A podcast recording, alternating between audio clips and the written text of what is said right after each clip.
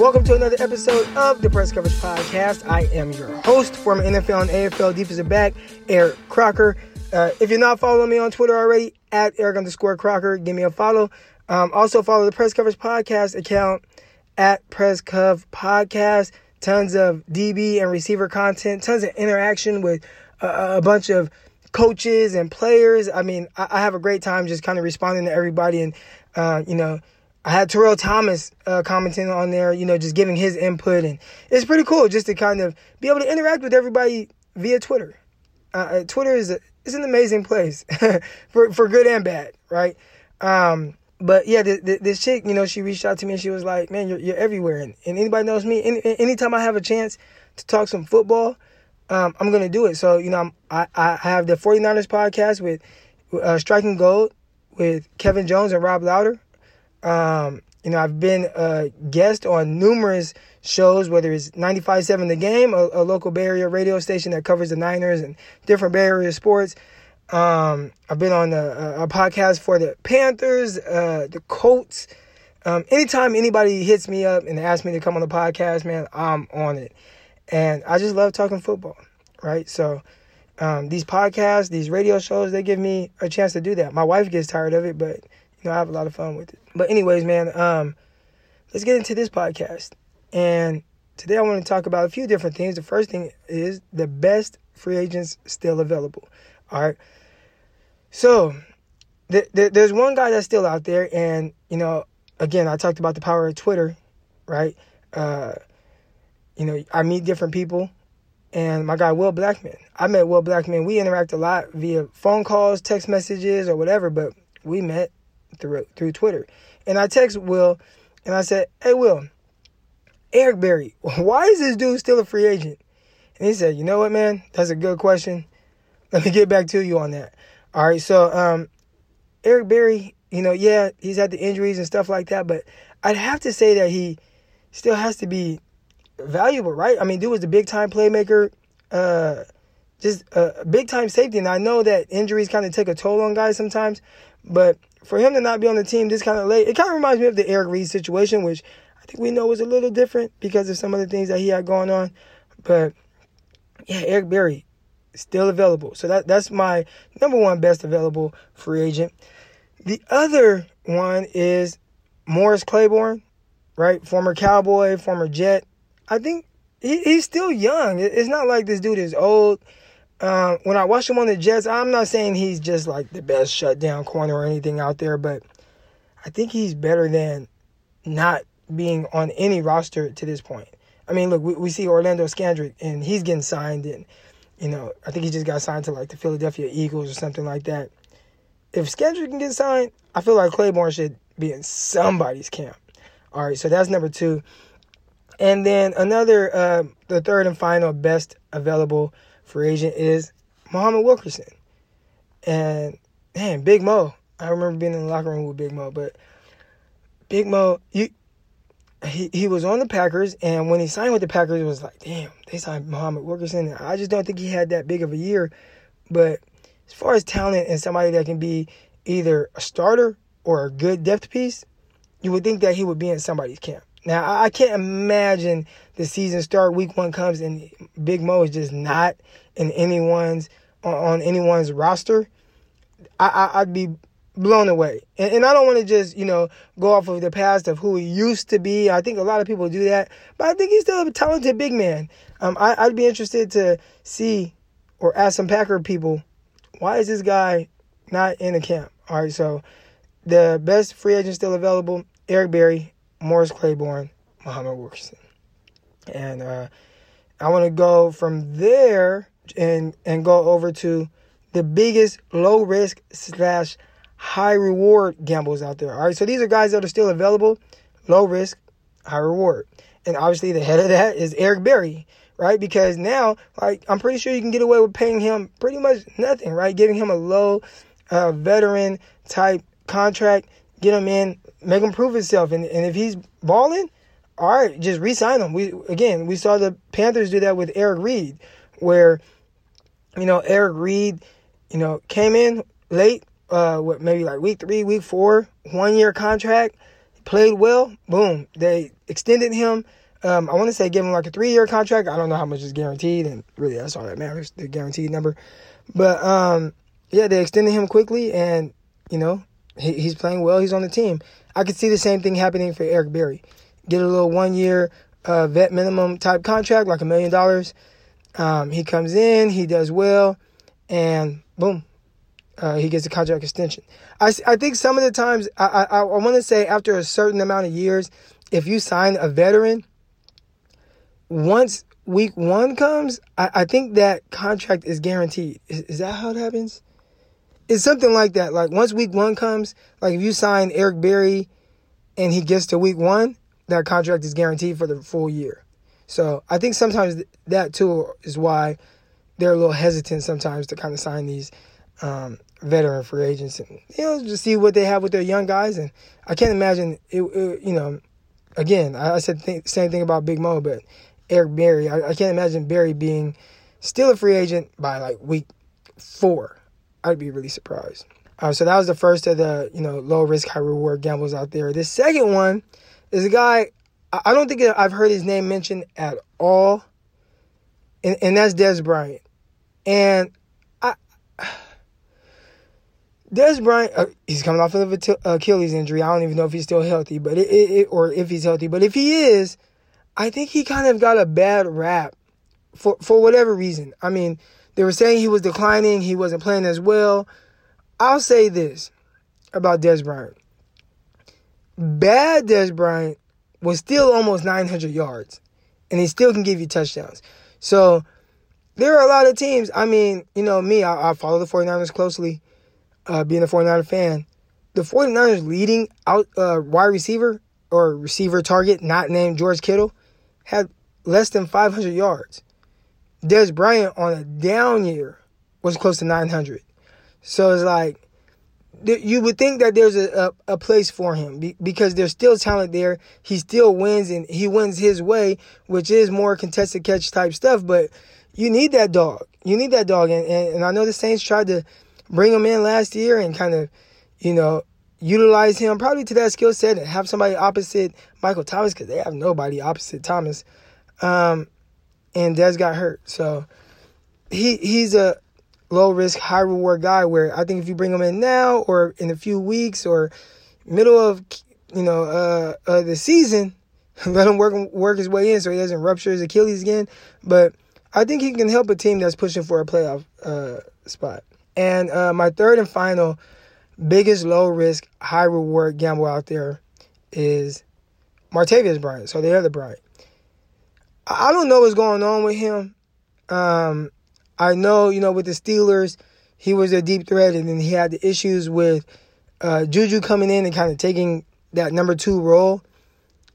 Got traded to the Raiders, and the Raiders gave up like what, a third round pick for him, and and then they like cut him. So for someone to give up a third round pick for you, they want you, and then to cut you at the end of preseason, you must have been really bad. Now they did bring him back and then let him go again. But I think maybe Martavis is one of those guys where you have to, he has to figure out how much does he love football. Maybe that's the issue. But when you talk about low risk, high reward, again, vet minimum, bring him in, and I, think he can help a team. I think he can help a team win. Maybe the the culture has to be different than what was with the Raiders last year with them losing, but I, I can't, you know, very talented. Again, 49ers leading receiver last year had less than 500 yards. So Martavis Bryant, Dez Bryant, and then Eric Berry. Biggest low risk, high reward guys. There's some talent there. Little issues here and there, injuries or whatnot. But if you can get them on the field, put them in the right situation, I think they can excel.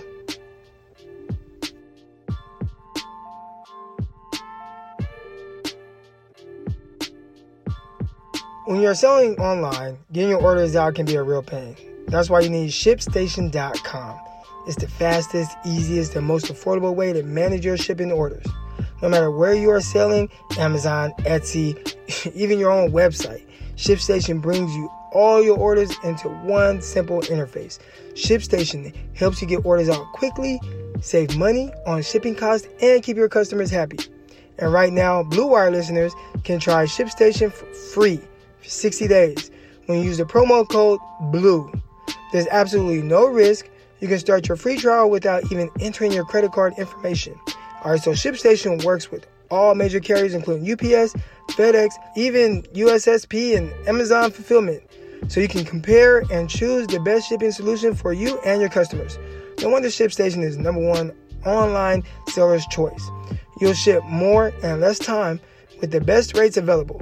Just visit shipstation.com, click on the microphone at the top of the homepage, type in blue, that's shipstation.com, then enter promo code blue.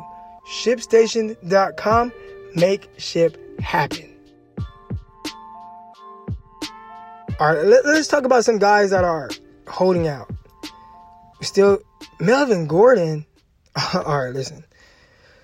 So M- Melvin Gordon is holding out, and obviously he wants a new contract. I-, I don't even think this is like his contract year. I think he, like Zeke, has this year and like next year maybe. I, I don't think this is like contract year for Melvin Gordon. But um, Melvin Gordon, like you, you, you were horrible your rookie year. They drafted you high.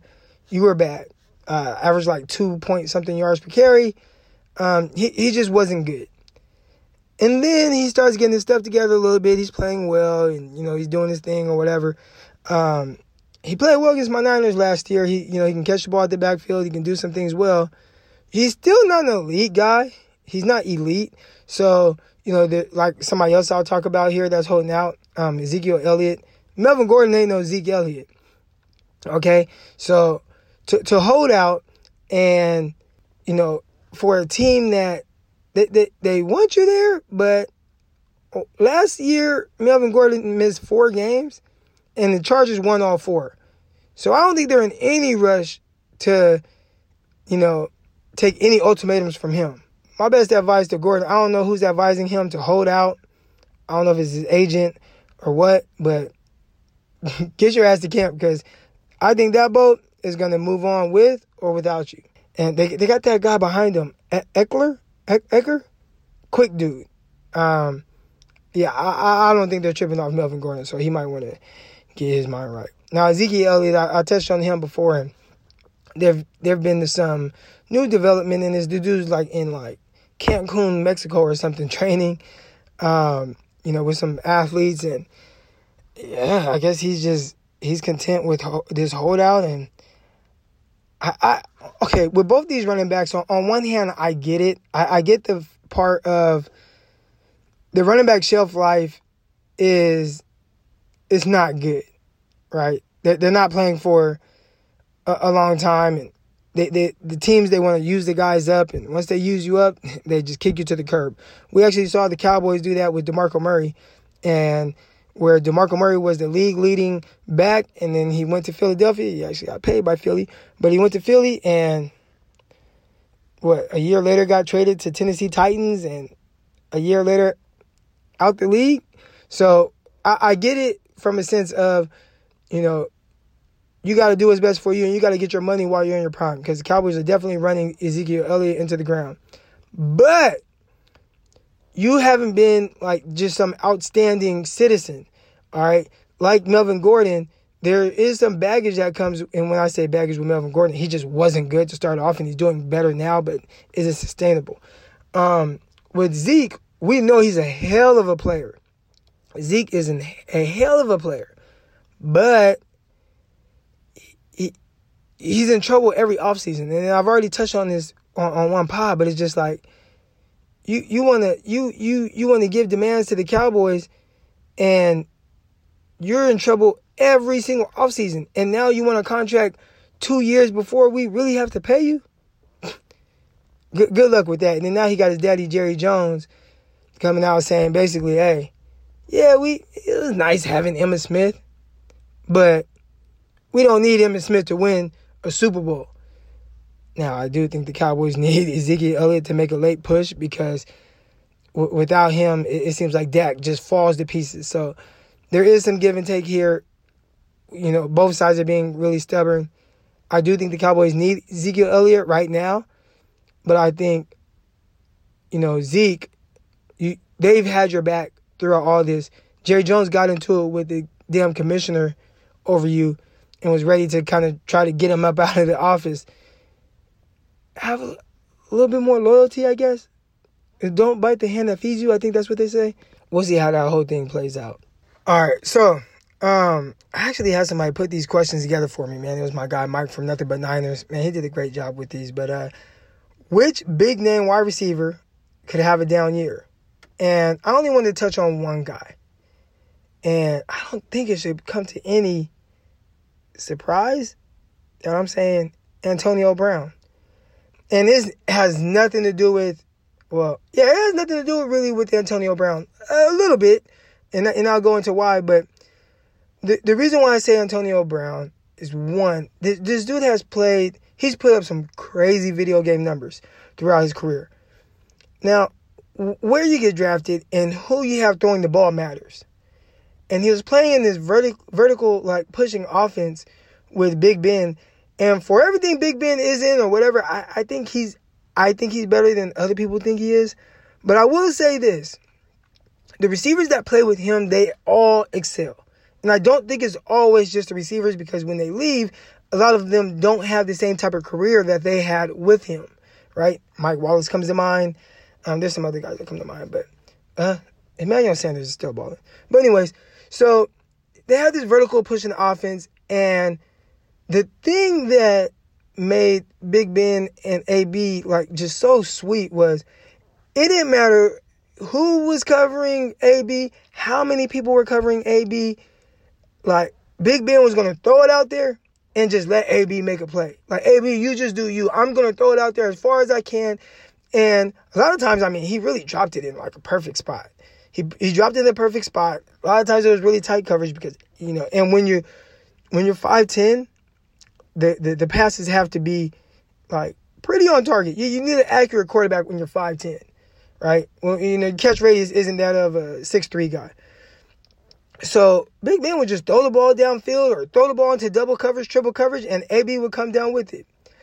Will Derek Carr give AB the same opportunities to catch the ball downfield that Big Ben did. I I don't I don't think so. Derek Carr doesn't seem to be that type of quarterback. I don't see him just heaving the ball up in double coverage. Hell, I mean, he's already shell shocked. He doesn't even want to throw the ball. 49ers sacked him nine times last year. The 49ers. 49ers weren't just some big sack master team last season. They sacked Derek Carr nine times. And a lot of it had to do, one, yeah, the offensive line was kind of bad. But it's shell shocked. I mean, if you go back, I, I might need to post every Derek Carr interception last year. He threw some terrible interceptions. It started off um, week one against the St. Uh, Los Angeles Rams, and I mean, right, I mean, he threw like a pick six to uh, Marcus Peters. It was like, dude, where are you throwing the ball? He threw this other one where I don't know if he was trying to throw the ball away, but he threw the ball to where the only person that was there was a Rams defender. Really, I don't even know why the Rams defender was there. He was really just covering grass. But dude's just standing there, and Derek Carr literally just throws it to him. If I didn't know any better, I, I, I would think that he was shaving points, and maybe Vegas had some kind of over under on turnovers, and he was had big money on the over, and he was going to achieve that that that over because if you watch those interceptions, and I, will try to post them to the podcast, they were terrible. They were terrible uh, interceptions. So I, I think one big uh, AB is going to get frustrated with Carr. Two, I don't think Carr is going to give AB the same opportunities to catch those downfield balls. Just throw it in double coverage, throw it in triple coverage. I, I don't care who's covering him. I'm just going to throw it out there. I don't see Derek Carr being that guy. And I don't see that being uh, Jon Gruden's offense. It's more timing based, um, rhythm, like more of a West Coast offense. Dink and dunk. He does a lot of dinking and dunking. Uh, so so when the the good thing is AB, you know, is is kind of well documented. Nobody works hard in dude. He works extremely hard. So I, I think he's going to be successful. But when, when I talk about having a down year, I don't think he's going to be that 13, 1400 yard receiver that we've been accustomed to seeing. Last year, he had 15 touchdowns. 15. Can't see him doing that with the Raiders. All right, here we go. Next topic. Rising star at defensive back. And this is a kid that he first of all, he's he's squashing this whole narrative.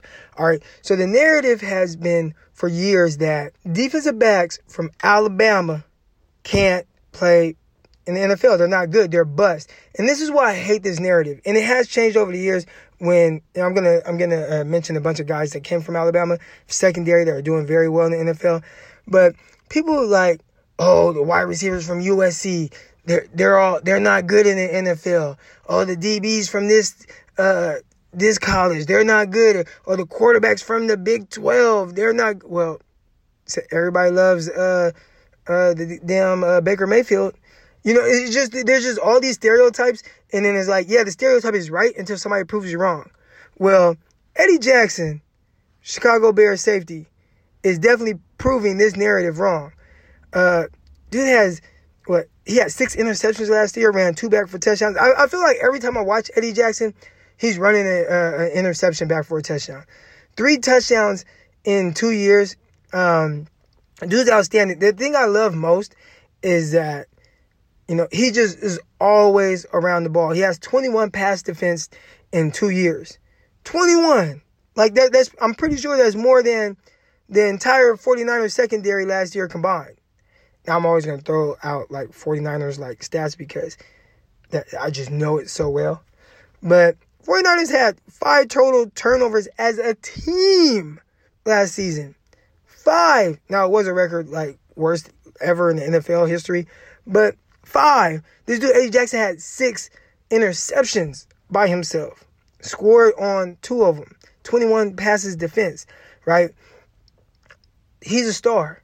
He's a star. And there's another star sta- safety, um, Byard from uh, Tennessee Titans. Man, these dudes are stars. They're making plays. They're instinctive. And, and I think that's the thing that kind of gets overlooked sometimes when it comes to football, when it comes to um, evaluating talent some guys just make plays, right? And teams like like they, they want to act surprised when their team isn't making plays and it's like, well well who on your team has made plays? Who who on your team was a playmaker in college? These things translate. You playmakers is, is not a coincidence. They just have this knack, they just have this certain instinct to where for whatever reason they just make plays. And, you know, you'll see them get a scoop and score, right? Somebody will force a fumble and that playmaker person would just be right there to pick the ball up and run in for a touchdown. It's like, well, somebody else made the play. Well, no, like playmakers just always around the ball.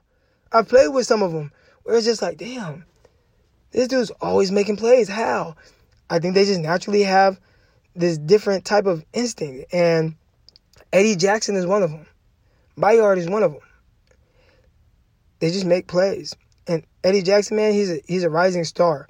Now, what I am interested interested to see is how does Eddie Jackson do without Vic Fangio? Because you know Vic Van, Vic Fangio had been the Bears' defensive coordinator for the past few years, and he just took the head coaching job with the Denver Broncos, and we'll see what he does with that secondary. But uh, you know, it took a while for him to get the Bears right, but they got right and they got this instinctive young safety from Alabama who they all other DBs are bust, uh, making plays. And let's just squash that whole narrative that all the defensive backs uh, uh out of Alabama are bust. Um, in recent years, you've had Landon Collins, baller. Ha Ha Clinton-Dix, he can play. Minkah Fitzpatrick, pick six against the Vikings last year. Uh, top pick, played well, Play well. Play pretty good. Marlon Humphreys, not talked about enough. Very underrated. Very underrated. And then Dre Kirkpatrick. He's come along very well when you talk about development. Maybe he wasn't a guy year one, but he can play some football. He's pretty good now. So let's just squash that whole narrative. And please, like, let's squash all narratives that if you, because you come from a certain school, you can't play because for a while that was the thing from USC. no USC receivers are just bust. Well, Juju Smith says otherwise, right? Um, even Marquise Lee, he's dealt with some injuries, but he's playing a lot better now. Look at Robert Woods. He's a 1,200 yard receiver for the Rams. Maybe guys just need to go to the right spots. Those dudes are balling. So I don't want to hear the USC receivers, whatever you guys say. Squash all the narratives. Every situation is different. Every guy is different. No more of that, please. That's my rant for that. Now, the last thing I want to talk about are camp fights, right? And I've been involved in a few camp fights my, myself. Okay, you know, one thing I do want to talk about is a lot of people, well, it's just dumb. Why would you punch somebody? They got a helmet on. Really, when when, when I, I don't know if it's a pride or ego thing, but I don't think you care. Like I don't, I don't think you care when you get into that situation. It's just you're just heated and you just start swinging and you're angry, whatever the case is. But there were a few um, fights last week when I was at 49er camp. I, I saw uh, Jalen Hurd getting a couple fights, big 6'5", 230 pound receiver, and the defensive backs got frustrated because they couldn't get off his blocks. Uh, the first one was Dante J- uh, Johnson, and uh, Dontae Johnson, like Hurd was just blocking him like 10, 15 yards downfield. Couldn't get Hurd's arms off him. Got upset, swung at Hurd, and then Hurd commenced to just beating his ass. All right, mouthpiece flew. Then Hurd started throwing body shots. I guess he got smart. Said, you know what? I hit you once in the helmet. Now I'm just gonna throw you to the body. Ping, ping, ping, ping, ping. All right, give him a, you know two piece in the uh, chicken. All right. Anyways, uh, so that one, and then I'd say about ten minutes later, he got another fight where he pancaked uh, uh, uh Antone Exum, just pancaked him to the ground. Exum didn't like it, started swinging, and then you just get a big you know, everybody trying to break it up. You got the whole team over there, but um, camp fights, I think they're healthy. I want to see you guys competing, and I want to see you get compete to the point where, hey, maybe I do get upset. Maybe I do swing a little bit. At the end of the day, man, we're all brothers, right? Um, me and my brother, I can't tell you how many times we got in a fight growing up. I still love him though, right? So, you know, I think sometimes it's healthy. The guy, at least we know, hey, these guys are competing. Now, this fight that happened today that was reported is a little different. This was two guys that played the same position throwing blows. And from the report I saw, they were haymakers. All right. So you had uh, uh, Courtland Sutton and Emmanuel Sanders. There's a big height difference there. so Emmanuel Sanders, he must really be with it because Sutton like what six three, six four, two twenty, and Emmanuel Sanders five, ten, a buck eighty. There's a huge difference there, size difference. But they start fighting each other. They start throwing haymakers, like really hitting each other. I think that's something. I don't think that's something that just happened now. A lot of times when there's an issue like like something like that, especially if you play the same position, I don't think these guys like each other. and that's probably going back to last year. I, I I would like to get a little insight. I'm gonna hit up Footwork King. I'm cool with Footwork King. I know he works with Emmanuel Sanders, and he probably hit up um, Emmanuel to kind of get the download. I'm trying to get the download scoop for you guys and figure out what the hell happened there. But if I had to guess, I'd say I don't think they like each other, and I think that goes back to last year, Courtland Sutton's rookie year, and something probably happened, and it just kind of boiled over, boiled over, boiled, and now it's just boom, they explode and they're throwing haymakers. It's a very unique situation there. But anyways, uh, that's gonna do it for today's episode of the Press Coverage Podcast. Again, make sure you guys subscribe, rate, review, um, tap in, listen next week right here on Press Coverage Podcast.